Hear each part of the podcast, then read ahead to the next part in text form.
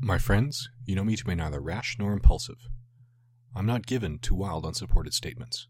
As we enter the sixth episode of the Silver Screen Superman podcast, discussing 1978's Superman the movie, we must acknowledge this film is one of the greatest superhero movies in history. With each podcast, I try to cover three main topics for the work at hand.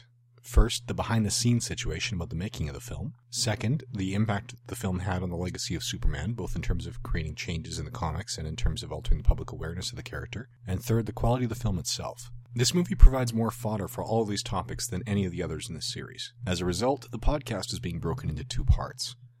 The first two points will be covered here in part one surrounding the making of the film and its impact on Superman. The second part of the podcast will deal with the quality of the film itself, as well as some overlap with the first two points. In doing my research for this podcast, I realized that I have something to say about every scene in this movie, so that's what I'm going to discuss. The second part of this podcast will be a fan commentary track on the 151 minute extended edition of this film, released on home video in the year 2000. It is now available both individually and in the deluxe 14 disc DVD and 8 disc Blu ray collections of Superman films. It originally took Superman three years to hit the big screen after his comic debut.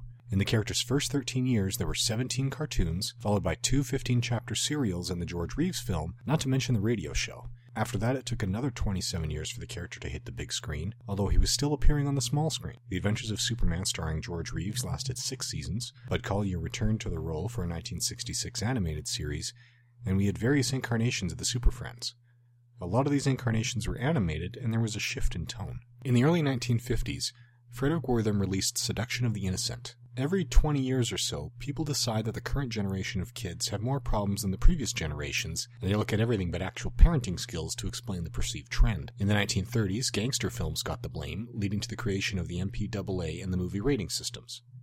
In the 1970s, it was Dungeons and Dragons, and in the 1990s, it was video games, leading to the formation of the ESRB. In the 1950s, comic books were the great boogeyman that was blamed for the evils of the youth of the day, with particular emphasis on horror and superhero comics. Just as the film industry created the MPAA earlier and the gaming industry created the ESRB later, the comic book industry created the Comics Code Authority. Unfortunately, while the other systems created a graduated system where product was simply stamped with a reasonable consumer age, the Comics Code Authority went with a simple system where titles were either approved or not. To be approved, very strict rules had to be adhered to in terms of content and violence.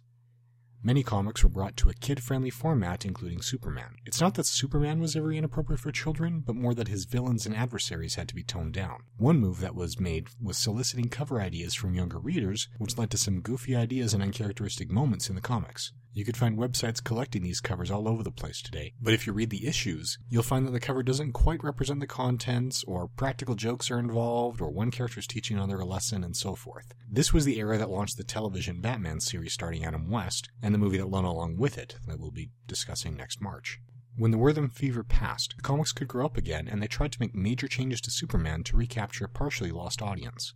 They reduced his power levels, eliminated all known samples of kryptonite, and had the Daily Planet bought out by Multimedia Group that transferred Clark Kent from his job as a newspaper reporter to a television reporter. The supporting cast grew, and we saw major status quo changes in the comics for the first time in years. During this period, the Salkinds were producing movies out of Europe, Alexander Salkind was the financial backer, while his son Ilya and Ilya's childhood friend Pierre Spengler produced the films on an active basis. They worked with director Richard Lester on The Three Musketeers and The Four Musketeers, which were actually filmed simultaneously. They were both great financial successes, and they were looking for the next project. It was Ilya's idea to buy the rights to Superman. At the time, Superman's parent company was DC Comics, a brand owned by National Periodical Publications, which was in turn owned by Warner Brothers. This is why all DC Comics properties since the Adam West Batman film have been released through Warner Brothers. Warner agreed agreed to distribute domestically, but that was the only initial commitment they'd make. They honestly thought the project was unfilmable. The Salkinds knew that the best way to handle the title was to go big. It had to be epic and it had to be serious. They also knew it was going to be incredibly expensive,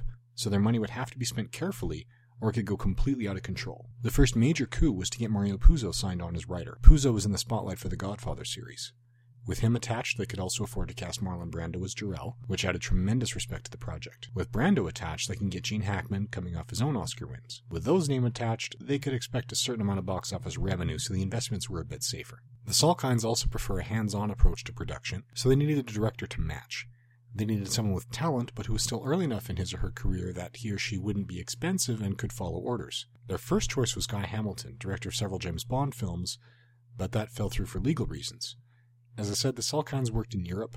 They wanted to film in Italy, but that plan was changed when Marlon Brando signed on, since he was wanted for pornography after making Last Tango in Paris. That moved the production to Britain, but Guy Hamilton was in tax exile and could only stay in the UK for a maximum of 30 days of the year, which is unfeasible for a director of a pair of movies on this scale.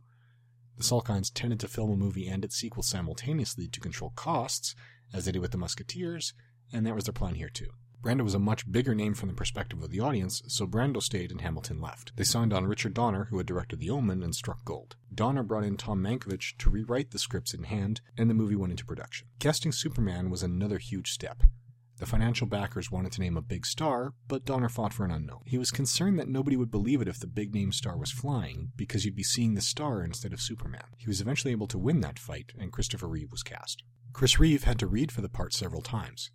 Everyone liked the way he played the part and the way he carried himself, but he was rather skinny, and they didn't want to use a padded suit as had been done with George Reeves and Kirk Alyn in the past, since it doesn't quite look right. When he was cast, Chris Reeve went to David Prowse for physical training.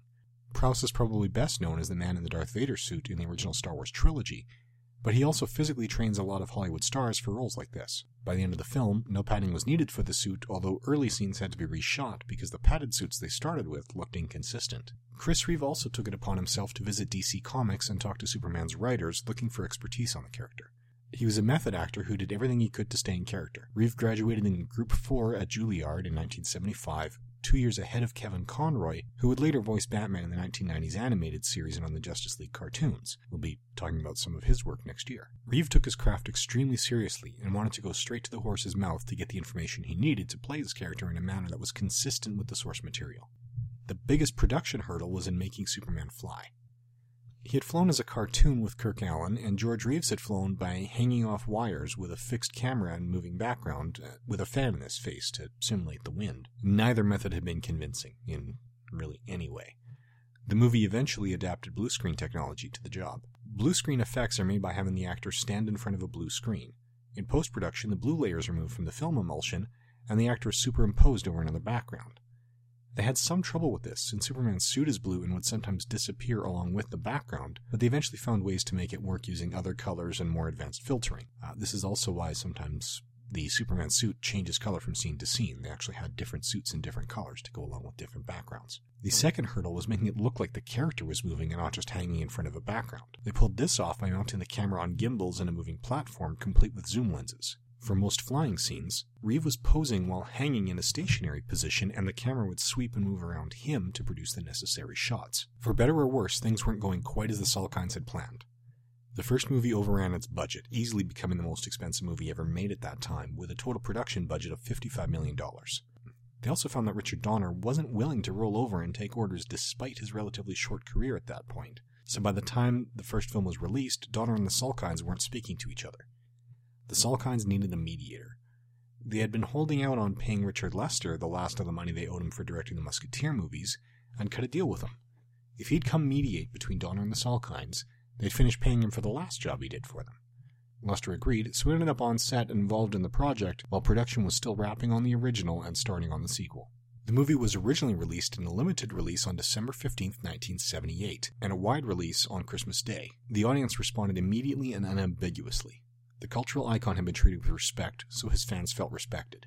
The filmmakers clearly understood the elements that had led to the character's lasting appeal, and they put those elements right up on screen. The movie claimed the record for the largest opening weekend for a December release, although it would only keep that record for a year, and would become the sixth highest grossing film of all time. The domestic gross was $134,218,018, with an estimated overseas gross of $166 million, for a total of around $300 million. The gross isn't an indication of profitability directly, though, since distributors, exhibitors, and often stars and directors get percentages of box office dollars these days. As a rule of thumb, a film is not considered profitable until the gross revenue is triple the production budget. So the financial backers only doubled their investments instead of sextupling them. Still an excellent return and an undeniable success, but not what you might assume at first when looking at the numbers. The huge success of the film led to some issues. Marlon Brando ended up successfully suing the Salkinds since they underreported the overseas grosses and shortchanged his paycheck.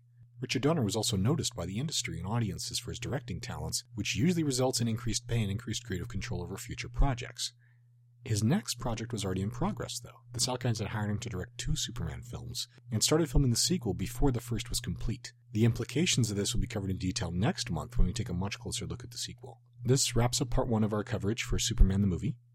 Part two is available now and is a commentary track to go along with the extended edition release of the film that hit DVD in 2000. As listeners of this podcast are probably very well aware, this is being released on the same day as Man of Steel, which will get its own podcast in December, so that I'll have the opportunity to go through the bonus features, commentary tracks, and so forth for the podcast research. Meanwhile, queue up your DVDs and Blu rays to enjoy part two of the podcast, which includes synchronization instructions in the first few minutes, and then join us next month for our discussion of Superman 2. If you'd like to give feedback on the podcast, you can do so through email sent to Bureau42podcasts at gmail.com, through the articles on Bureau 42 itself, or through reviews in iTunes. Thank you.